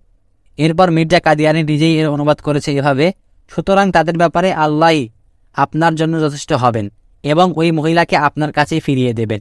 এটা আমার পক্ষ থেকে আদেশ আর আমি এটা করবই। ওই মহিলা ফিরে আসার পর আমি তাকে আপনার সাথে বিয়ে দেব। এটা আপনার রবের পক্ষ হতে সত্যবাণী। সুতরাং আপনি সন্দেহানদের সাথে থাকবেন না। আল্লাহর কথা কখনোই পরিবর্তন হয় না। নিশ্চয়ই আপনার রব যা চান তাই করেন। আমি অবশ্যই ওই মহিলাকে আপনার কাছে ফিরিয়ে দেব। টিকা তেরো, আঞ্জাম আথম, পৃষ্ঠা ষাট, একষট্টি খাজায়েন এগারো, ষাট, একষট্টি। মনে হচ্ছে যেন মির্জা কাদিয়ানি তার এই ইলহামের কথা প্রচার করে দুনিয়াবাসীকে এটাই বোঝাতে চাচ্ছে যে, যদিও মোহাম্মদী বেগমের বিবাহ সুলতান মোহাম্মদের সাথে হয়েছে এবং এটা নিয়ে আমার শত্রুপক্ষ আনন্দ ফুর্তি করছে, কিন্তু আমার রব আমার কাছে ওই মারফত সংবাদ পাঠিয়েছেন যে তিনি আমার ওই আমার শত্রুদের ওপর প্রতিশোধ নেওয়া এবং তাদের শাস্তি দেওয়ার জন্য যথেষ্ট। আর তার দৃঢ় সিদ্ধান্ত হল, তিনি ওই মহিলা, অর্থাৎ মোহাম্মদী বেগমকে আমার কাছেই ফিরিয়ে দেবেন। অর্থাৎ আমার জীবদ্দশাতেই সুলতান মোহাম্মদ মারা যাবে এবং মোহাম্মদী বেগম বিধবা হয়ে আমার সাথেই বিবাহ বসবে। আর আমার আল্লাহ আমাকে জানিয়েছেন যে, স্বয়ং তিনি এই বিবাহ আমার সাথে করিয়ে দেবেন। আর এটাই আল্লাহর সিদ্ধান্ত, যার মধ্যে কোনো সন্দেহের অবকাশ নেই। আর আল্লাহর সিদ্ধান্ত অনিবার্য, তাতে কখনো পরিবর্তন আসবে না এবং কেউ তা আটকে রাখতেও পারবে না। আল্লাহ অবশ্যই মোহাম্মদী বেগমকে আমার কাছে ফিরিয়ে দেবেন এবং আমার সাথে তার বিবাহ করিয়ে দেবেন। আপনারা শুনে আরও আশ্চর্য হবেন যে, সে তার এসব কথিত ইলহামি বিষয়ের এক জায়গায় রসুল সাল্লাহ আলহি ওসাল্লামকেও জড়িয়ে ফেলেছে। সে তার আঞ্জাম আথম কিতাবের তিপ্পান্ন নম্বর পৃষ্ঠায় মোহাম্মদী বেগমের বিয়ে সংক্রান্ত ভবিষ্যৎবাণীর আলোচনায় অত্যন্ত সুস্পষ্টভাবে লিখেছে আমার এই ভবিষ্যৎবাণী সত্যায়নের জন্য বহু পূর্বেই জানাবে রসুল সাল্লাহ আলহি ওসাল্লাম ভবিষ্যৎবাণী করে গেছেন যে প্রতিষ্ঠিত মাসিহ বিয়ে করবেন এবং তার সন্তানও হবে। কিন্তু এটা রসুল সাল্লাহ আলহি ওসাল্লামের ওপর অপবাদ ছাড়া আর কিছুই নয়। কারণ হাদিসের মধ্যে যে ভবিষ্যৎবাণী রয়েছে, তা হজরত ঈসা আলহি সালামের ব্যাপারে। যিনি তার জীবদ্দশায় বিয়ে করেননি এবং একাকী জীবনযাপন করেছেন। তিনি শেষ জামানায় দুনিয়াতে পুনরায় আসবেন এবং রসুল সাল্লাহ আলিহি ওয়াসাল্লামের সুন্নতের অনুসরণ করে বিয়ে করবেন এরপর তার সন্তানও হবে। কিন্তু নালায়েক মির্জা কাদিয়ানি রসুল সাল্লাহ আলিহি ওসাল্লামের ওপর মিথ্যা অপবাদ দিয়েছে এবং তার ভবিষ্যৎবাণীকে মোহাম্মদী বেগমের সাথে তার বিয়ের ভবিষ্যৎবাণী বানিয়ে ফেলেছে। কিন্তু আল্লাহ তালা মির্জা কাদিয়ানির সমস্ত ভবিষ্যৎবাণীকে মিথ্যা প্রমাণিত করে এই কথার সাক্ষ্য বানিয়েছেন যে, মির্জা কাদিয়ানি এই ব্যাপারে আল্লাহ ও তার রাসুলের ওপর মিথ্যা অপবাদ দিয়েছে। এ ব্যাপারে মির্জা কাদিয়ানির আরও একটি ভবিষ্যৎবাণী শুনুন। সে তার কিতাব আঞ্জাম আথমে, তার যে সমস্ত বিরোধীরা তার ভবিষ্যৎবাণী মিথ্যা প্রমাণিত হওয়ার পর আনন্দ প্রকাশ করেছিল, তাদের ব্যাপারে ভবিষ্যৎবাণী করে লেখে, আমার বিরোধীরা শেষ পরিণতির অপেক্ষা করছিল এবং এতদিন তারা তাদের কদর্যতায় ভরা মুখ প্রকাশ করেনি। কিন্তু যেদিন এসব ভবিষ্যৎবাণী সত্যে পরিণত হবে, সেদিন এসব নির্বোধ বিরোধীরা আফসোস করতেই থাকবে। আর সেদিন কি তারা সত্যের তরবারিতে টুকরো টুকরো হবে না? সেদিন এসব বিরোধীরা কোথাও পালাবার জায়গা পাবে না এবং অত্যন্ত স্পষ্টভাবে তাদের সম্মান ধুলোয় মিশে যাবে। অপমানের কালো দাগ তাদের চেহারাকে বানর ও শুকুরের মতো বানিয়ে দেবে। টিকা চৌদ্দ আঞ্জাম আথম তিপ্পান্ন হজায়েন এগারো তিনশো সাঁত্রিশ এর এক পৃষ্ঠা পরেই মির্জা কাদিয়ানি আরও লেখে যে, মনে রেখো, যদি আমার জীবদ্দশাতেই সুলতান মোহাম্মদ মারা না যায় এবং মোহাম্মদী বেগম আমার বিবাহে না আসে, তাহলে আমি অত্যন্ত খারাপভাবে জীবনযাপন করব। নিশ্চিতভাবেই জেনে রাখো এটাই আল্লাহ তাআলা সত্য ওয়াদা এবং কেউ তার কোনো কথা হেরফের করতে পারে না। তিনি যা করার ইচ্ছা করেন তা কেউ আটকে রাখতে পারে না। টিকা পনেরো আঞ্জাম আথং চুয়ান্ন খাজায়েন এগারো তিনশো আটত্রিশ। এই বক্তব্যগুলো মির্জা কাদিয়ানি শুধু একটি কিতাব আঞ্জাম আথমের, যা আঠারোশো ছিয়ানব্বই সালের শেষের দিকে লেখা হয়। এরপর মির্জা কাদিয়ানি আরও এগারো বারো বছর বেঁচে থাকে এবং উনিশশো আট সালের মে মাসে সে মারা যায়। আর তার ভবিষ্যৎবাণীর শেষ পরিণতি এটাই হলো যে, তার জীবদ্দশায় সুলতান মোহাম্মদও মারা যায়নি এবং মোহাম্মদী বেগমেরও তার সাথে বিয়ে হয়নি। এখন আল্লাহ তাআলা যদি আপনাদের ন্যূনতম বিবেকেও দিয়ে থাকেন, তাহলে আপনারাই বুঝতে পারবেন যে, মির্জা কাদিয়ানির এসব ভবিষ্যৎবাণী কত সুস্পষ্টভাবে নস্যাৎ হয়েছে। আর আল্লাহ তাআলাও তাদের মিথ্যাবাদী হওয়ার বিষয়টি কত সুস্পষ্টভাবে সাব্যস্ত করে দিয়েছেন। ইতিপূর্বে বলেছিলাম যে, মির্জা কাদিয়ানি ভবিষ্যৎবাণী করেছিল, সুলতান মোহাম্মদ বিয়ের দিন থেকে আড়াই বছরের মধ্যেই মারা যাবে। এই ভবিষ্যৎবাণীর ভিত্তিতেই সে তার কিতাব শাহাদাতুল কোরআনে একুশে সেপ্টেম্বর আঠারোশো তিরানব্বই সালে লিখেছে, আজকের তারিখ থেকে আনুমানিক এগারো মাস বাকি আছে সুলতান মোহাম্মদের মৃত্যুর। টিকা ষোলো, শাহাদাতুল কোরআন উনআশি খাজাইন ছয়, তিনশো পঁচাত্তর। এই হিসাব অনুযায়ী সুলতান মোহাম্মদের আঠারোশো চুরানব্বই সালের একুশে আগস্ট মারা যাওয়ার কথা। কিন্তু যখন আল্লাহ তাআলা তার এই ভবিষ্যৎবাণীকে মিথ্যা প্রমাণিত করলেন এবং সুলতান মোহাম্মদও ওই তারিখে মারা যাননি তখন মির্জা কাদিয়ানি আবারও মিথ্যা কথা প্রচার করতে থাকে যে, কোনো কারণবশত সুলতান মোহাম্মদের মৃত্যু পিছিয়ে গিয়েছে। কিন্তু অবশ্যই সে একদিন না একদিন আমার জীবদ্দশাতেই মারা যাবে, এটাই আল্লাহ তাআলার চূড়ান্ত সিদ্ধান্ত। আর আল্লাহ তাআলার সিদ্ধান্ত কেউ কখনো পরিবর্তন করতে পারবে না। এরপর সুলতান মোহাম্মদের মৃত্যু তারিখ অতিক্রান্ত হওয়ার পর মির্জা কাদিয়ানি আঞ্জাম আথম কিতাবে লেখে, আমি বারবার বলেছি যে, আমার ভবিষ্যৎবাণী ও আহমেদ বেগের মৃত্যু সুনিশ্চিত বিষয়। আর যদি আমি মিথ্যুক হই তাহলে আমার ভবিষ্যৎবাণী পূরণ হবে না এবং আমি মরে যাব। টিকা সতেরো। আঞ্জাম আথম একত্রিশ। কিন্তু আল্লাহ তাআলা মির্জা কাদিয়ানির সমস্ত দাবি দেওয়া ও ভবিষ্যৎবাণীকে এমনভাবে মিথ্যা প্রমাণ করলেন এবং তার ইজ্জত সম্মান ধলিসাত করে দিলেন যে আর কেউ তার এসব বানোয়াট কথার কারণে ধোকায় পড়বে না। এই সমস্ত কথা মির্জা কাদিয়ানির কিতাবে এখনও বিদ্যমান রয়েছে। আর মির্জা কাদিয়ানি দুনিয়া থেকে এমনভাবে বিদায় নিয়েছে যে সুলতান মোহাম্মদ তখনও জীবিত ছিলেন এবং মোহাম্মদী বেগমও সুলতান মোহাম্মদের স্ত্রী হিসেবেই ছিলেন। আর আল্লাহ তাআলা সুলতান মোহাম্মদকে এত দীর্ঘ হায়াত দিয়েছিলেন যে মির্জা কাদিয়ানির মৃত্যুর পরও সুলতান মোহাম্মদ আরও তিরিশ চল্লিশ বছর জীবিত ছিলেন। আর তার এই দীর্ঘ হায়াতের প্রতিটি মুহূর্ত মির্জা কাদিয়ানির মিথ্যাবাদী ও ধোকাবাজ হওয়ার ওপর জলজান্ত সাক্ষী। আমি অথবা আপনাদের সামনে মির্জা কাদিয়ানির শুধু দুইটি ভবিষ্যৎবাণীর কথা উল্লেখ করেছি, কারণ মির্জা কাদিয়ানি এই দুটির ব্যাপারে খুব গুরুত্ব দিয়েছিল। তবে আমি ইমানদারি ও আমানতদারির সাথে বলতে পারি যে মির্জা কাদিয়ানির মধ্যে যদি অন্য কোনো দোষ নাও থাকে, তবুও এই দুটি ভবিষ্যৎবাণী মিথ্যা প্রমাণিত হওয়া যথেষ্ট যে মির্জা কাদিয়ানি আল্লাহ তাআলার প্রেরিত কোনো ব্যক্তি নয়। কারণ আল্লাহ তাআলা তার কোনো নবী বা প্রেরিত মহামানব কীভাবে লাঞ্ছিত করেন না, যেভাবে মির্জা কাদিয়ানি হয়েছে। তবে আমি মনে করি নবুয়াত তো অনেক উঁচু মাকাম। কোনো সাধারণ আত্মমর্যাদা সম্পন্ন ব্যক্তিও যদি এত অপমানিত হতো, তাহলে সে জনসম্মুখে মুখ দেখাতে লজ্জাবোধ করত। কিন্তু আল্লাহ তাআলার কি শান? এত কিছু হওয়ার পরেও মির্জা কাদিয়ানির অসার ও হাস্যকর দাবি ও ভবিষ্যৎবাণীগুলো তার কিতাবে এখনও পাওয়া যায়। এখনও তার অন্ত অনুসারী রয়েছে পৃথিবীতে। আমি এতে আশ্চর্যের কিছু দেখি না। কারণ আমাদের দেশে একদল লোক এমনও রয়েছে যারা শিক্ষিত হওয়া সত্ত্বেও প্রাণীর পূজা করে, পাথরের পূজা করে, নদীর পূজা করে। আসল কথা হলো, আল্লাহ যাকে হেদায়ত দেন তাকে কেউ গোমরাহ করতে পারে না, আর যাকে গোমরাহ করেন তাকে কেউ পথ দেখাতে পারে না।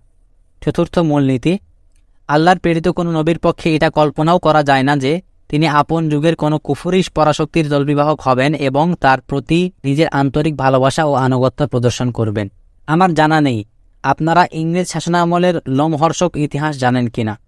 পূর্ববর্তী কয়েক শতাব্দী পর্যন্ত ইউরোপীয় শাসক গোষ্ঠী, বিশেষ করে ইংরেজ বেনিয়ারা মুসলিমদের ওপর কী পরিমাণ অত্যাচারের স্টিমরোল চালিয়েছে, আর যারা তাদের আনুগত্য প্রকাশ করেছে ও তল্পি বহন করেছে, তাদের কী পরিমাণ আরাম আয়েসে রেখেছে? নিঃসন্দেহে এর আগেও পৃথিবীর বিভিন্ন প্রান্তে কাফেরদের রাজত্ব ছিল। কিন্তু খুব সম্ভবত এই উপমহাদেশে ইংরেজ বেনিয়ারা চলে যাওয়ার পরও এদেশের আপামর জনতা ইংরেজদের রেখে যাওয়া চিন্তা চেতনা ও কার্যকলাপে যেভাবে প্রভাবান্বিত হয়েছে এবং ইংরেজদের সাথে মনস্তাত্ত্বিক যুদ্ধে হেরে দিন, ধর্ম ও রবকে ভুলতে বসেছে, তা ইতিপূর্বে অন্য কোনো কাফের রাষ্ট্রের বেলাও হয়নি। বিশেষ করে ইংরেজরা মুসলমানদের যে পরিমাণ ধর্মীয় ও রাষ্ট্রীয় ক্ষতি করেছে, তার কোনো হিসাব নেই। ইংরেজরা এই উপমহাদেশ থেকে চলে যাওয়ার পর পৃথিবীর বিভিন্ন প্রান্তে যেসব জায়গায় মুসলমানগণ রাজত্ব হারিয়েছে, প্রত্যেকটি ঘটনা সামনে রেখে দেখুন। এসবের পেছনে কলকাঠি নাড়া এবং কূটকৌশল করেছে ইংরেজরা। মোট কথা, এই সত্য অনস্বীকার্য যে পাশ্চাত্য সভ্যতার বিজয় এই যুগে মুসলমানদের ইমান আকিদা, দিন, ধর্ম, ইবাদাত, রুহানিয়াত ইত্যাদির সবচেয়ে বেশি ক্ষতি করেছে। বিশেষ করে ইংরেজরা সারা বিশ্বের মুসলমানদের ধর্মীয় ও রাজনৈতিকভাবে পঙ্গু করে দিয়েছে। কাজে আমাদের দৃঢ় বিশ্বাস। এখন যদি নবুয়াতের পবিত্র ধারা বন্ধ নাও হতো এবং আল্লাহ তাআলার পক্ষ থেকে নবীগণের আগমন জারি থাকত, তাহলে তিনি ইউরোপীয় শক্তি বিশেষ করে ইংরেজদের প্রশংসা করতেন না এবং তাদের আল্লাহ প্রদত্ত নিয়ামত, অভিধায় ভূষিত করতেন না। কিন্তু এ প্রসঙ্গে মির্জা গোলাম আহমদ কাদিয়ানির চিন্তাধারা ও কর্মপন্থা ছিল ঠিক দুনিয়া পূজারীদের মতো। সে তার বিভিন্ন গ্রন্থের জায়গায় জায়গায় ব্রিটিশ সাম্রাজ্যের প্রতি তার নিখাত ভালোবাসা ও আন্তরিক আনুগত্যের বহিঃপ্রকাশ ঘটিয়েছে এখানে শুধু একটি উদ্ধৃতি উল্লেখ করছি। সে লিখেছে, আমাদের বংশের ওপর ব্রিটিশ সরকারের অনুগ্রহের ধারা আমার পিতা গোলাম মর্তদা সাহেবের সময় থেকেই জারি ছিল। তাই এই সরকারের কৃতজ্ঞতা আদায় আমার রক্তের সাথে মিশে রয়েছে। টিকা আঠারো, শাহাদাতুল কোরআন বিরাশি। এরপর সে তার বাবা ও তার বড় ভাই মির্জা গোলাম কাদেরের ইংরেজ সরকারের আনুগত্যের কথা খুব গর্বের সাথে উল্লেখ করে লিখেছে যে, আঠারোশো সাতান্ন সালে তারা ইংরেজ সরকারের প্রতি কীরূপ আনুগত্য প্রদর্শন করেছে, কি পরিমাণ জানমালের কুরবানি করেছে, ফলে ইংরেজ সরকার তাদের প্রতি কীরূপ অনুগ্রহ করেছে, এসব বিস্তারিতভাবে উল্লেখ করার পর সে লিখেছে, আমরা আমাদের সম্মানিত প্রশাসনকে নিশ্চয়তার সাথে বলতে চাই, আমরা এই প্রশাসনের প্রতি পূর্ণ আস্থাশীল ও আনুগত্যশীল। যেরূপ আমাদের পূর্বপুরুষগণ ছিলেন।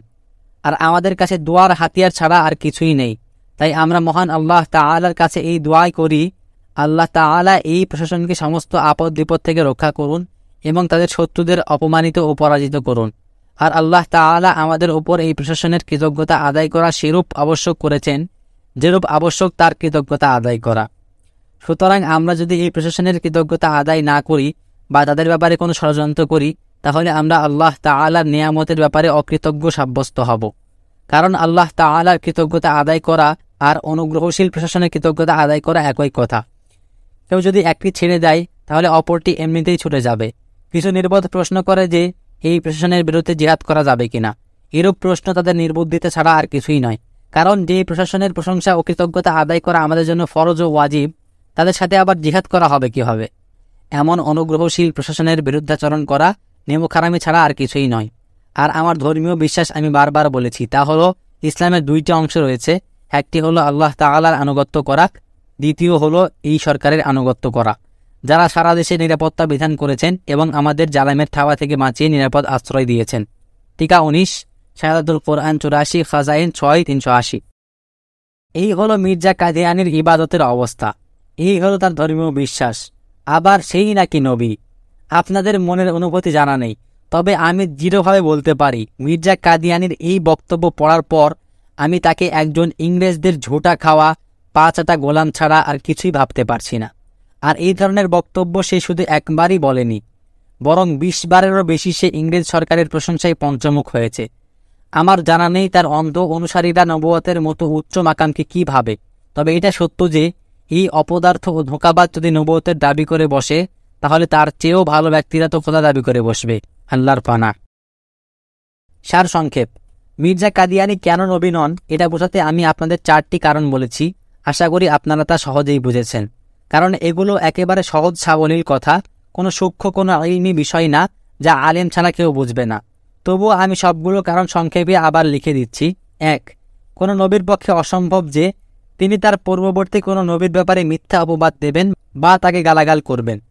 দুই, কোনো নবীর পক্ষে এটাও সম্ভব নয় যে তিনি তার নবুয়ত সাব্যস্ত করার জন্য দিবালকের ন্যায় স্পষ্ট মিথ্যা কথা বলবেন, মিথ্যা দাবি করবেন।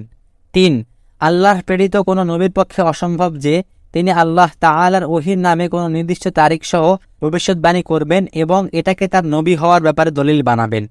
আর এটা তো আরও অবিশ্বাস্য যে কোনো সত্য নবী কোনো ব্যাপারে ভবিষ্যৎবাণী করার পর তার জীবদ্দশাতেই আল্লাহ তাআলা একে মিথ্যা প্রমাণিত করে দেবেন। চার এমনইভাবে একথা অনস্বীকার্য যে আল্লাহ তাআলার প্রেরিত কোনো নবী রসুল কখনোই তার যুগের কোনো কুফরি পরাশক্তির তল্পিবাহক হতে পারেন না এবং তার প্রতি নিজের আন্তরিক ভালোবাসা ও আনুগত্য প্রদর্শন করতে পারেন না। নবুবাদ তো অনেক উচ্চ মাকাম। কোনো সাধারণ সম্ভ্রান্ত লোকও তো এই কাজ করবেন না। এমনকি কোনো সাধারণ লোককে যদি সরকারের তলবিবাহক বলা হয়, সেও তো অপমানিত বোধ করবে।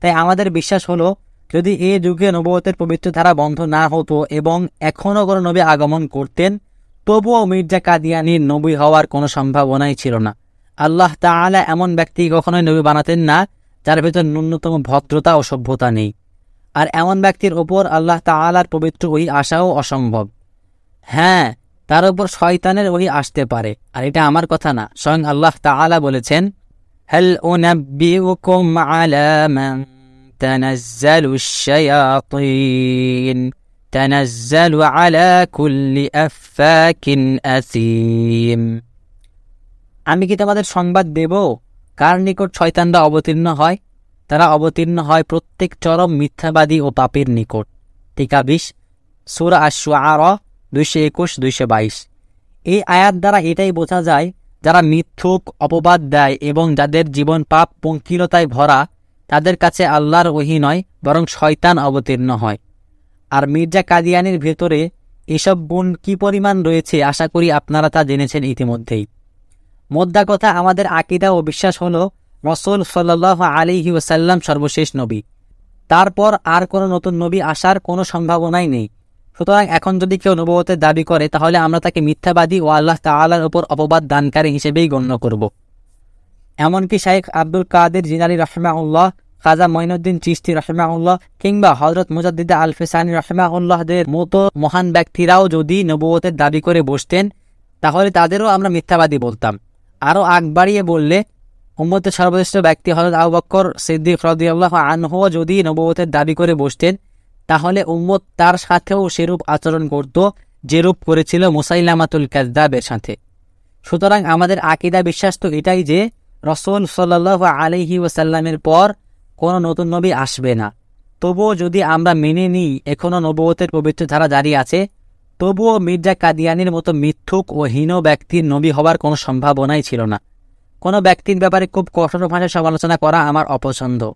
কিন্তু মির্জা কাদিয়ানের বেলায় আমি আমার চিরাচরিত অভ্যাসের বাইরে গিয়ে প্রয়োজন মনে করেই সুস্পষ্টভাবে বলছি যে, এই লোক অত্যন্ত নীচ মানসিকতার ছিল। একদম মধ্যম স্তরের মুসলমানের ভেতরেও যে পরিমাণ ইমান সততা, ভদ্রতা ও আত্মমর্যাদাবোধ থাকে, এর ভেতর তাও ছিল না। আরও স্পষ্টভাবে বললে, নবীজি সাল্লাহ আলহি ওয়াসাল্লামের একজন নগণ্য উম্মত হিসেবে আমার ভেতরেও মির্জা কাদিয়ানির চেয়ে বেশি সততা ও আত্মমর্যাদাবোধ আছে। আলহামদুলিল্লাহ। আমি আপনাদের সামনে মির্জা কাদিয়ানির মিথ্যা ও ধোকাবাজি বোঝার জন্য সহজ কিছু মূলনীতি পেশ করেছি। কেউ চাইলে তা সহজেই বুঝতে পারবেন। দুয়ে দুয়ে মিলে চার হওয়া যেমন সুনিশ্চিত, এই কথাগুলো সহজে বোঝাও সুনিশ্চিত। তবে হেদায়েতের মালিক তো কেবল আল্লাহ তাআলা, তিনি যাকে চান হেদায়েত দেবেন। উক্ত মজলিসে আমি এই কথাগুলো বলে আলোচনা শেষ করার পর উপস্থিত একজন কাদিয়ানি অভিযোগ করে বসল যে, আমরা তো এখানে একত্রিত হয়েছিলাম আপনার কাছে মাসিহের জীবনী এবং নবতের ধারা চালু থাকার ব্যাপারে প্রশ্ন করব, আর আপনি কোরআন থেকে এর জবাব দিবেন। কিন্তু আপনি তো আমাদের প্রশ্ন করার কোনো সুযোগই দিলেন না, বরং মাসিহের ব্যক্তিগত ব্যাপার নিয়ে টানা হাসরা শুরু করে দিলেন। জবাবে আমি বললাম, আপনার ইচ্ছা এমন থাকতেই পারে, কিন্তু আমি তো আপনার ইচ্ছার অনুগামী নই। আপনি হয়তো আমাকে চেনেন না, জানেনও না, কিন্তু আমি কাদিয়ানি ও তার অনুসারীদের খুব ভালো করেই চিনি এবং কাদিয়ানির প্রবঞ্চনা ও মিথ্যা দাবিগুলো বোঝা সহজ পন্থা জানি বলেই আপনাদের সামনে এগুলো বলেছি। এভাবেই কাদিয়ানির সমস্ত জারিজুরি প্রকাশ পেয়ে যাবে, তার মিথ্যা নবুয়াতের পর্দা খুলে যাবে এবং অতি সাধারণ মুসলমানও তাদের ধোকা ধরতে পারবে। কিন্তু আমি জানি, কাদিয়ানির অনুসারীরা সর্বদা চেষ্টা করে যে কাদিয়ানির ব্যক্তিগত ব্যাপার নিয়ে আলোচনা না হোক, বরং ঈসা আলি ইসালাম এর জন্ম মৃত্যু নিয়ে শুধু আলোচনা হোক। যাতে অবুজ মুসলমানগণ বুঝে নেন যে, আমাদের মুসলিম ও কাদিয়ানিদের মাঝে শুধু এতটুকুই পার্থক্য যে, কোরআনের কিছু আয়াত ও কিছু হাদিসের ক্ষেত্রে উভয় পক্ষের সামান্য বোঝার ভিন্নতা রয়েছে।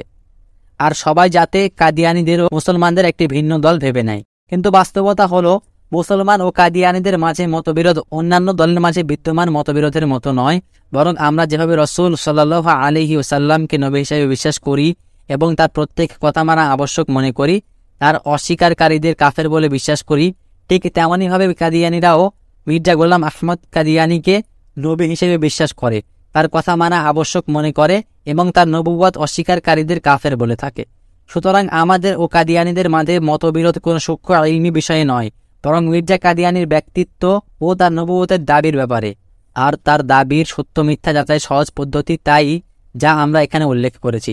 সুতরাং কেউ যখন আমার সাথে কাদিয়ানিদের ব্যাপারে কথা বলতে চায় এবং তার সাথে এ ব্যাপারে কথা বলে উপকার হবে বলেও মনে হয়, তখন আমি তার সামনে এই মূলনীতিগুলো পেশ করি। তার মধ্যে যদি সত্যান্বেষী মনোভাব থাকে, তাহলে সে এই সহজ সাবলীল মূলনীতিগুলো দিয়েই কাদিয়ানির ধোকা ও সমস্ত জারিজুরি ধরে ফেলতে পারবে। আর অত্যন্ত নিশ্চয়তার সাথে বলতে পারবে, আমি এখন বুঝেছি যে কাদিয়ানি কেবল মিথ্যুক ও ধোকাবাদ ছাড়া আর কিছুই নয়। এরপরও যদি সেই ইসা আলহিসাল্লামের জীবন মৃত্যু নিয়ে জানতে চায় বা আরও বুঝতে চায়, তাহলে আমি তাকে বোঝানোর আপ্রাণ চেষ্টা করব। কিন্তু এরপরও যদি কেউ না বোঝে বা মির্জা কাদিয়ানির ব্যাপারে অসন্তুষ্টি প্রকাশ না করে, তাহলে আমি বুঝে নেব যে সে সত্যান্বেষী নয় এবং সত্যকে গ্রহণ করার মতো যোগ্যতাও তার নেই। তাই আমি তার সাথে কথা বলে আমার সময় নষ্ট করতে চাই না। হ্যাঁ একটা সময় এমনও ছিল যখন আমি আমার সময়কে মূল্যবান মনে করতাম না, তাই এসব ব্যাপার তর্ক বিতর্ক করে সময় নষ্ট করতাম। কিন্তু এখন আমি আমার প্রত্যেকটি মুহূর্তকে জরুরি কাজে ব্যবহার করতে চাই, তাই আমি আপনাদের স্পষ্ট করে বলতে চাই, যদি আমার উল্লেখিত বক্তব্য দিয়ে মির্জা কাদিয়ানির ব্যাপারে আপনাদের জেন পরিষ্কার হয়ে থাকে এবং আমার এই কথাগুলো গ্রহণ করে থাকেন, তাহলে আমি আপনাদের চাহিদা অনুযায়ী রইসা আলহি সালাম এর জীবন মৃত্যু নিয়ে আলোচনা করতে প্রস্তুত আছি এবং এখন থেকেই তৈরি আছি। কিন্তু সবকিছু শোনার পরও যদি আপনারা মির্জা কাদিয়ানিকেই প্রতিষ্ঠিত মাসিহি বলে বিশ্বাস করেন তাহলে বুঝে নেব যে আপনার সত্যকে গ্রহণ করতে অক্ষম তাই আমি আপনাদের সাথে এই বিষয়ে কথা বলতেই আগ্রহী নই আল্লাহ তালার বড়ই অনুগ্রহ যে তার তাওফিকেই আমি আমার সময়কে ভালো কাজে খরচ করি এবং যথাসম্ভব চেষ্টা করি যেন আমার সময় ও আমি অনর্থক কাজ বা কথা থেকে বাঁচতে পারি কারণ হাদিসের মধ্যে এসেছে قال النبي صلى الله عليه وسلم মিন হুসনি ইসলামিল মারকি তার কুহু মালায়ানিহি রসুল সাল্লাহ আলী সাল্লাম এরশাদ করেন, কোনো ব্যক্তির মুসলমান হওয়ার দাবি হলো, সে অনর্থক কাজ থেকে বিরত থাকবে। টিকা একুশ, তিরমিজি তিরিশশো আটাশ মোয়াত্তা ছাব্বিশশো আটাশ মোস্তাদে আহমদ সদরশো সাঁত্রিশ এরপর সেই কাদিয়ানি ব্যক্তি বলল, আপনি নাসি এর ব্যাপারে যা যা বলেছেন তার প্রত্যেক কথার জবাব রয়েছে, কিন্তু আমি তো আপনাকে দুটি জবাবও বলতে পারব না। বরং আমাদের ভিন্ন আলেমী আছেন যারা এসবের জবাব দেন। এখন আপনি সময় নির্ধারণ করুন যাতে আমরা আপনার সুযোগ মতো আমাদের আলেমদের নিয়ে আসতে পারি। তখন আমি বললাম, কাদিয়ানিদের সাথে এসব নিয়ে বহস বিতর্কের অভ্যাস আছে আমার। আর তাদের সাথে আমার অভিজ্ঞতা হলো, তারা সত্যকে মানতে চায় না এবং শুরু থেকেই একগুয়েমি করে থাকে। এছাড়া আমি কাদিয়ানির ব্যাপারে যা যা বলেছি, এর সব কিছুই কাদিয়ানির অনুসারীরা জানে। তবুও তো তারা মির্জা কাদিয়ানিকেই মানে তাকেই নবী হিসেবে বিশ্বাস করে। আর কাদিয়ানির ব্যাপারে দলিল দেওয়ার আর বাকি নেই আমাদের। কোনো কাদিয়ানি তার কি আল্লাহ তাআলার সামনে দাঁড়িয়ে বলতে পারবে না যে, সে কাদিয়ানির ব্যাপারে এসব তথ্য জানে না। আর আল্লাহ তাআলা বলেই দিয়েছেন হেদায়েত গমরাহি থেকে সুস্পষ্ট হয়ে গেছে। টিকা বাইশ, সুরা বাকারা, দুইশো ছাপ্পান্ন। যার উজ্জ্বল দৃষ্টান্ত তো আপনি নিজেই, কারণ এসব কথা আমি কাদিয়ানির রচিত কিতাব থেকেই উল্লেখ করেছি। এবং এর একটি কথার জবাবও আপনি দিতে পারবেন না। তবুও আপনি অন্ধের মতো কাদিয়ানিকেই প্রতিশ্রুত মাসিহ বলে বিশ্বাস করবেন। মূল কথা হলো, কাদিয়ানিদের একগুয়েমের অভিজ্ঞতা আমার রয়েছে। তাই তাদের সাথে বিতর্ক করে সময় নষ্ট করতে চাই না। আর আপনার ভেতরে যদি সত্যান্বেষী হওয়ার বিন্দুমাত্র চিহ্ন থাকত, তাহলে আপনি অন্তত এটুকু বলতেন যে, আপনার কথা যদি সত্য হয়, তাহলে তো মির্জা কাদিয়ানি কখনোই নবী হতে পারে না। কিন্তু আমি আপনার কথা নিয়ে একটু ভাবতে চাই এবং তাহকিক করতে চাই। উল্টো এত কিছু শোনার পরও আপনি কাদিয়ানিকে প্রতিষ্ঠিত মাসিহ বলেই বিশ্বাস করছেন এবং বলছেন যে, আমি যদিও জবাব দিতে পারব না, কিন্তু আমাদের ওলামাই কেরাম এর জবাব দিতে পারবেন। মূলত এমন চিন্তা চেতনা নিয়ে সত্যকে গ্রহণ করা অসম্ভব। আর আপনাদের তার্কিকদের অবস্থা তো এর চেয়েও মারাত্মক। এজন্য আমি তাদের আমার মূল্যবান সময় থেকে পাঁচ মিনিট দেওয়ারও যোগ্য মনে করি না। যদিও এক সময় প্রচুর বহস করেছি, কিন্তু এখন এসব নিয়ে বহস করা সময়ের অপচয় মনে করি। হ্যাঁ যদি কেউ সত্যান্বেষী হয়ে এসব জানতে আগ্রহী হন, তাহলে তার সাথে কথা বলার জন্য আমি অধম সব সময় তৈরি আছি এবং তার সাথে কথা বলা আবশ্যকও মনে করি। আলহামদুলিল্লাহ, কাদিয়ানির ব্যাপারে আলোচনা করার জন্য আমার কোনো ধরনের প্রস্তুতির প্রয়োজন নেই, কিন্তু আপনাদের তার্কিকদের তো আমি এসবের অযোগ্যই মনে করি। তাই আমি আপনাকে যা বলেছি, আপনি তা নিয়ে চিন্তা ফিকির করুন। গোলাম আহমদের ব্যক্তিত্ব নিয়ে ভাবুন, যদি তাদের আলেমদের সাথে কথা বলার প্রয়োজন মনে করেন, তাহলে কথাও বলুন। কিন্তু আমি তাদের সাথে কথা বলার প্রয়োজন বোধ করি না কারণ আমি কাদিয়ানি ও তার অন্ধ অনুসারীদের খুব ভালো করেই চিনি والله يهدي من يشاء إلى صراط মুস্তাকিম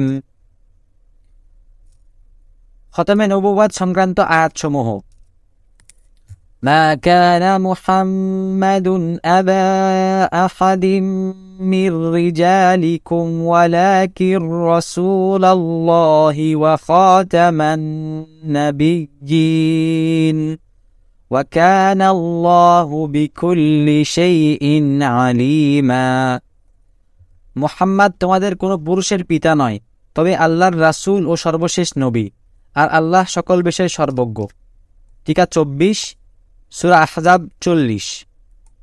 ইবনে কাসির রহিমাহুল্লাহ তার বিখ্যাত গ্রন্থ তাফসিরে ইবনে কাসিরে এই আয়াতের ব্যাখ্যায় লিখেছেন, আল্লাহ তাআলা পবিত্র কোরআনের মাধ্যমে এবং রসুল সাল্লাহ আলাইহি ওসাল্লাম মুতাওয়াতির হাদিসের মাধ্যমে উম্মদকে এই ব্যাপারে অবহিত করেছেন, মোহাম্মদ সাল্লাহ আলাইহি ওসাল্লামের পর আর কোনো নবী আসবে না।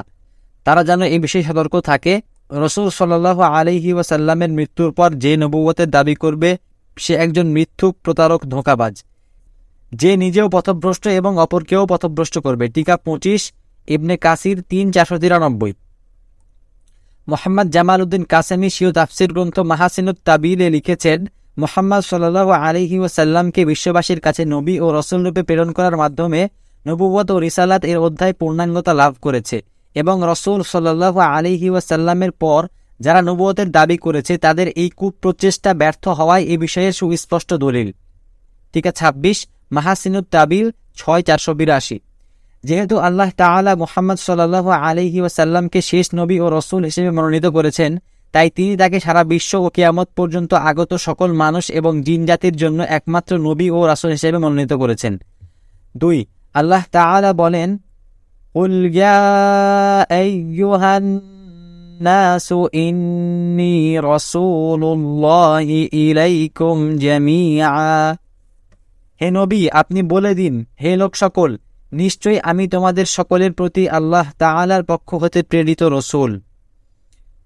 টিকা সাতাশ, সুরা আরফ, একশো আটান্ন। আল্লামা তাবারি রহেমাউল্লাহ এই আয়াতের তাফসিরে বলেন, হে মোহাম্মদ, সমস্ত মানুষকে বলে দিন, আমি তোমাদের সকলের প্রতি আল্লাহ তাআলার পক্ষ হতে প্রেরিত রসুল, তোমাদের আংশিক লোকদের জন্য না, যেরূপ আমার পূর্বে প্রেরিত নবী রসুলগণ আংশিক জাতি বা গোত্রের জন্য প্রেরিত হতেন। তিন অন্যত্র ঈর্ষাদ হয়েছে وما أرسلناك إلا كافة للناس بشيرا ونذيرا আমি তো তোমাকে সমগ্র মানবজাতির প্রতি সুসংবাদদাতা ও সতর্ককারী রূপে প্রেরণ করেছি টিকা উনত্রিশ সুরা সাবা আটাশ চার তিনি আরো বলেন ওয়ামা আরসালনাকা ইল্লা রাহমাতাল লিল আলামিন আর আমি তো তোমাকে বিশ্ববাসীর জন্য রহমত হিসেবে প্রেরণ করেছি টিকা তিরিশ সুরা আম্বি একশো সাত পাঁচ অন্যত্র ইরশাদ করেছেন اليوم أكملت لكم دينكم وأتممت عليكم نعمتي ورضيت لكم الإسلام دينا আজ আমি তোমাদের জন্য তোমাদের ধর্মকে পূর্ণাঙ্গতা দান করলাম। তোমাদের উপর আমার নিয়ামতকে পূর্ণ করলাম এবং ইসলামকে তোমাদের ধর্ম হিসেবে সন্তুষ্ট চিত্তে স্বীকৃতি প্রদান করলাম। টিকা একত্রিশ, সুরা মাইদা তিন। ইসলাম হচ্ছে সর্বশেষ নবীর আনিত সর্বশেষ ধর্ম। তাই আল্লাহ তাআলা সর্বশেষ নবীর মাধ্যমে ইসলাম ধর্মকে একটি পূর্ণাঙ্গ ধর্ম হিসেবে ঘোষণা করেছেন। রসুল সাল্লাহ আলিহি ওয়াসাল্লামের খতমে নবুয়তের শ্রেষ্ঠ প্রমাণ হচ্ছে পবিত্র আল কোরআন যার যথার্থতা ও কার্যকারিতা আজ অবধি সুস্পষ্ট আকারে বিদ্যমান এবং আল্লাহর ইচ্ছায় কিয়ামত পর্যন্ত এভাবে বহাল থাকবে যার অনুরূপ একটি আয়াত আজ পর্যন্ত কেউ রচনা করতে পারেনি আল্লাহ তাআলা বলেন قل لئن اجتمعت الإنس والجن على أن يأتوا بمثل هذا القرآن لا يأتون بمثله ولو كان بعضهم لبعض ظهيرا হে নবী, আপনি বলে দিন, যদি মানুষ ও জিন জাতি সর্বসাকল্যে এ প্রচেষ্টায় লিপ্ত হয়, কোরআনের অনুরূপ কোনো কিছুর অবতরণ ঘটাতে, তাহলে তারা কখনোই তা করতে সক্ষম হবে না। চাই তারা পরস্পর একে অপর থেকে এই ব্যাপারে যতই সহযোগিতা গ্রহণ করুক। টিকা বত্রিশ, সুরা ইসরা, আটাশি। খতমে নবুবাদ সংক্রান্ত হাদিস সমূহ وإنه سيكون في أمتي ثلاثون كذابون كلهم يزعم أنه نبي وأنا خاتم النبيين لا نبي بعدي এক হজরত সাহবান রদিয়াল্লাহ আনহু থেকে বর্ণিত রসৌল্লাহ সাল্লাহ আলহি ওয়াসাল্লাম বলেছেন আমার উম্মতের মধ্য থেকে ত্রিশ জন মিথ্যাবাদী আত্মপ্রকাশ করবে তাদের প্রত্যেকে নিজেকে নবী বলে দাবি করবে অথচ আমি খতামুন নাবি গিন আমার পরে আর কোনো নবী নেই টিকা চৌত্রিশ সোনানে তিরমিজি দুই হাজার দুইশো উনিশ সোনানে ইবনে মাজাহ দুই হাজার নয়শো বাহান্ন قال رسول الله صلى الله عليه وسلم لعلي أنت مني بمنزلة هارون من موسى إلا أنه لا نبي بعدي দুই হজরত সাহাব বিন আবি ওয়াক্কাস রদিয়াল্লাহ আনহু থেকে বর্ণিত রসুল্লাহ সাল্লাহ আলিহি ওয়াসাল্লাম আলী রদিয়াল্লাহ আনহুকে বললেন, মুসার পক্ষ থেকে হারুন যে দায়িত্ব, মর্যাদা আর সম্পর্কের স্থানে ছিলেন, আমার পক্ষ থেকে তুমি হলে সেই স্থানে। তবে পার্থক্য এই যে, আমার পরে কোনো নবী নেই। টিকা পঁয়ত্রিশ শহে বুখারি তিন হাজার সাতশো ছয় শহে মুসলিম দুই হাজার চারশো চার, সোনানে তিরমিজি তিন হাজার সাতশো চব্বিশ, তিন হাজার সাতশো একত্রিশ। তাবুক যুদ্ধে যাত্রাকালে রসুল্লাহ সাল্লাহ আলহি ওয়াসাল্লাম আলী রদিয়াল্লাহ আনহুকে মদিনায় তার স্থলাভিষিক্ত করেছিলেন আলী রদিয়াল্লাহ আনহু জিহাদে না যেতে পেরে দুঃখ প্রকাশ করলেন তখন রসুল্লাহ সাল্লাহ আলহি ওয়াসাল্লাম তাকে ওই কথা বলে সান্ত্বনা দিয়েছেন قال رسول الله صلى الله عليه وسلم لي خمسة أسماء أنا محمد وأحمد وأنا الماحي الذي يمحو الله به الكفر وأنا الحاشر الذي يحشر الناس على قدمي وأنا العاقب তিন জুবাইর ইবনে মোতাইম রদিয়াল্লাহ আনহু থেকে বর্ণিত আল্লাহর রসুল সাল্লাহ আলিহি ওয়াসাল্লাম বলেছেন আমি মোহাম্মদ আমি আহমদ আমি মাহি অর্থাৎ আমার মাধ্যমে কুফরি বিমোচিত হবে আমি হাসির আমার যুগের পরেই মানুষকে হাসরের মাঠে একত্র করা হবে এবং আমি হলাম আকিব অর্থাৎ যার পরে আর কোনো নবী নেই টিকা ছত্রিশ সহি বুখারি তিন হাজার পাঁচশো বত্রিশ চার হাজার আটশো ছিয়ানব্বই সহি মুসলিম দুই হাজার তিনশো চুয়ান্ন সুনানি তিরমিজি দুই হাজার আটশো চল্লিশ إن مثلي ومثل الأنبياء من قبلي كمثل رجل بنى بيتا فأحسنه وأجمله إلا موضع لبنة من زاوية فجعل الناس يطوفون به ويتعجبون له ويقولون هلا وضعت هذه اللبنة قال فأنا اللبنة وأنا خاتم النبيين যার আবু হুরাইরা রবিআল্লাহ আনহু থেকে বর্ণিত রসুল্লাহ সাল্লাহ আলিহি ওসাল্লাম বলেছেন আমার ও আমার পূর্ববর্তী নবীদের দৃষ্টান্ত এই যে এক ব্যক্তি একটি সুরম্য গৃহ নির্মাণ করল তবে এক কোণে একটিমাত্র ইটের শূন্যস্থান রাখল লোকেরা গৃহটির চারপাশে ঘুরে ঘুরে দেখতে লাগল এবং তার সৌন্দর্যে চমৎকৃত হতে লাগল। তবে ওই কোনটি দেখে তারা বলতে লাগল, এই ইটটি কেন বসানো হয়নি? রসুল্লাহ সাল্লাহ আলী ওয়াসাল্লাম বললেন, আমি হলাম সেই ইট এবং আমি হলাম খ তেমন খতামুন নাবিয়িন টিকা সাঁত্রিশ শহী বুখারি তিন হাজার পাঁচশো পঁয়ত্রিশ শহী মুসলিম দুই হাজার দুইশো ছিয়াশি। مثلي ومثل الأنبياء كمثل رجل بنى دارا فأتمها وأكملها إلا موضع لبنة فجعل الناس يدخلونها ويتعجبون منها ويقولون لولا موضع اللبنة قال رسول الله صلى الله عليه وسلم. فأنا موضع اللبنة জিতু ফাখাতামতুল আম্বিয়া আলাইহিমুস সালাম পাঁচ জাবির রদিয়াল্লাহ আনহু থেকে বর্ণিত রসৌল্লাহ সাল্লাহ আলিহি ওয়াসাল্লাম বলেছেন আমার ও আমার পূর্ববর্তী নবীদের দৃষ্টান্ত এই যে, এক ব্যক্তি গৃহ নির্মাণ করল এবং তা সুচারুরূপে সমাপ্ত করল। তবে একটি ইটের স্থান শূন্য রেখে দিল।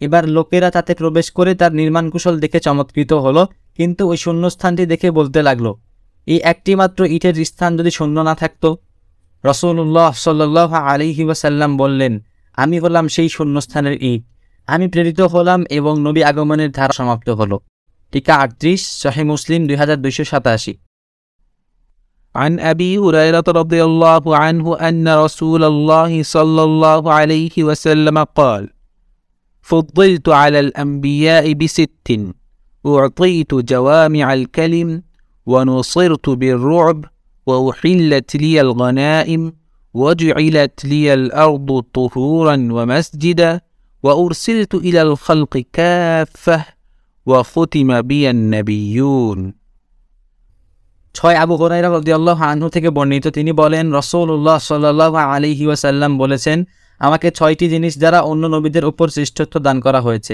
এক আমাকে ব্যাপক তথ্যপূর্ণ ও অর্থবহ বাণী দান করা হয়েছে দুই আমাকে প্রবল প্রভাব দ্বারা সাহায্য করা হয়েছে তিন আমার জন্য গনিমতের মাল হালাল করা হয়েছে চার আমার জন্য মাটিকে পবিত্রকারী ও মসজিদ বানানো হয়েছে পাঁচ আমাকে সমগ্র সৃষ্টিজগতের প্রতি প্রেরণ করা হয়েছে ছয় আমার মাধ্যমে নবীদের ধারা সমাপ্ত করা হয়েছে টিকা উনচল্লিশ শহে মুসলিম পাঁচশো তেইশ عن فرات القزاز قال سمعت أبا حازم قال قاعدت أبا هريرة خمس سنين فسمعته يحدث عن النبي صلى الله عليه وسلم قال كانت بنو إسرائيل تسوسهم الأنبياء كلما هلك نبي خلفه نبي وإنه لا نبي بعدي وسيكون خلفاء فيكثرون قالوا فما تأمرنا؟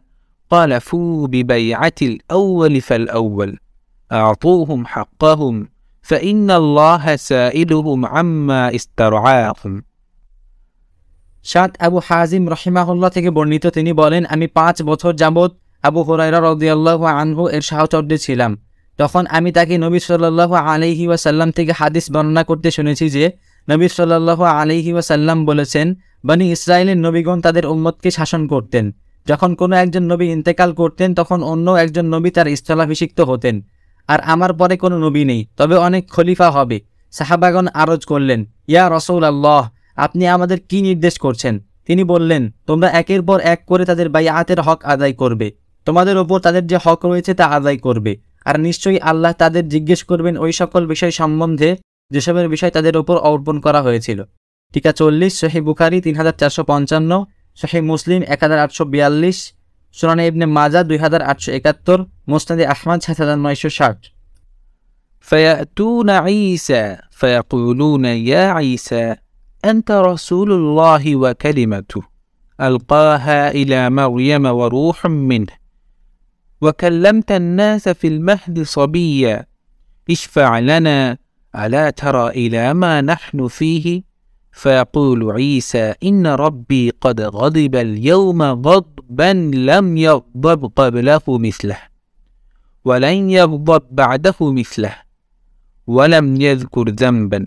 نفسي نفسي نفسي اذهبوا إلى غيري اذهبوا إلى محمد صلى الله عليه وسلم فيأتون محمدا صلى الله عليه وسلم فيقولون يا محمد أنت رسول الله وخاتم الأنبياء وقد غفر الله لك ما تقدم من ذنبك وما تأخر اشفع لنا إلى ربك ألا ترى إلى ما نحن فيه আট হজরত আবু হুরাইরা রদিয়াল্লাহ আনহু থেকে বর্ণিত তারা ঈসার কাছে এসে বলবে হে ঈসা আলাইহিসালাম আপনি আল্লাহর রসুল এবং কালেমা যা তিনি মারিয়াম আলাইহাসালামের ওপর ঢেলে দিয়েছিলেন আপনি রুহ, আপনি দোলনায় থেকে মানুষের সাথে কথা বলেছেন। আজ আপনি আপনার রবের কাছে আমাদের জন্য সুপারিশ করুন। আপনি কি দেখছেন না যে আমরা কিসের মধ্যে আছি? তিনি বলবেন, আজ আমার রব এত রাগান্বিত হয়েছেন, যার আগে কোনোদিন এরূপ রাগান্বিত হননি, আর পরেও এরূপ রাগান্বিত হবেন না। তিনি নিজের কোনো ত্রুটির কথা বলবেন না, বরং নিজেকে নিয়েই ভাবতে থাকবেন এবং বলবেন, নফসি নফসি নফসি, তোমরা অন্যের কাছে যাও যাও, তোমরা মোহাম্মদ সাল্লাহ আলিহি ওয়াসাল্লামের কাছে। তারা মোহাম্মদ সাল্লাহ আলিহি ওয়াসাল্লামের কাছে এসে বলবে হে মোহাম্মদ আপনি আল্লাহর রসুল শেষ নবী আল্লাহ তাআলা আপনার আগের পরে সব গুণা মাফ করে দিয়েছেন আপনি আমাদের জন্য আপনার রবের কাছে সুপারিশ করুন আপনি কি দেখছেন না আমরা কিসের মধ্যে আছি টিকা একচল্লিশ সহি বুখারি চার হাজার সাতশো বারো সহি মুসলিম একশো পঁচানব্বই عن عقبة بن عامر رضي الله عنه قال رسول الله صلى الله عليه وسلم لو كان بعدي نبي لكان عمر بن الخطاب নয় হজরত ওকবা বিন আমির রদিয়াল্লাহ আনহু থেকে বর্ণিত রসুল সাল্লাহ আলাইহি ওয়াসাল্লাম বলেছেন আমার পর যদি কোনো নবী আসতো তাহলে অমরই নবী হতো টিকা বিয়াল্লিশ তিরিমিজি তিন হাজার ছয়শো ছিয়াশি মোস্তাদে আহমদ সতেরো হাজার চারশো পাঁচ عن أبي هريرة رضي الله عنه قال رسول الله صلى الله عليه وسلم فإني آخر الأنبياء দশ হজরত আবু হুরাইরা রদিয়াল্লাহ আনহু থেকে বর্ণিত রসুল সাল্লাহ আলিহি ওয়াসাল্লাম বলেছেন আমি সর্বশেষ নবী টিকা তেতাল্লিশ সহি মুসলিম এক হাজার তিনশো চুরানব্বই قال ابن أبي أوفى وقد سئل عن إبراهيم ابن النبي مات صغيرا ولو قضي أن يكون بعد محمد صلى الله عليه وسلم نبي عاش ابنه ولكن لا نبي بعده এগারো ইবনে আবি আউফা রদিয়াল্লাহ আনহু থেকে বর্ণিত একবার রসুল সাল্লাহ আলহি ওয়াসাল্লামের ছেলে ইব্রাহিমের ব্যাপারে তাকে জিজ্ঞাসা করা হলো তখন ইবনে আবি আউফা রদিয়াল্লাহ আনহু বললেন সে ছোটবেলায় মারা গিয়েছে আর যদি নবীজির পর আর কোনো নবী আসতেন তাহলে তার ছেলে বেঁচে থাকতেন অথচ তারপরে আর কোনো নতুন নবী আসবেন না। ঠিক আছে, চুয়াল্লিশ সহি বুখারি ছয় হাজার একশো চুরানব্বই।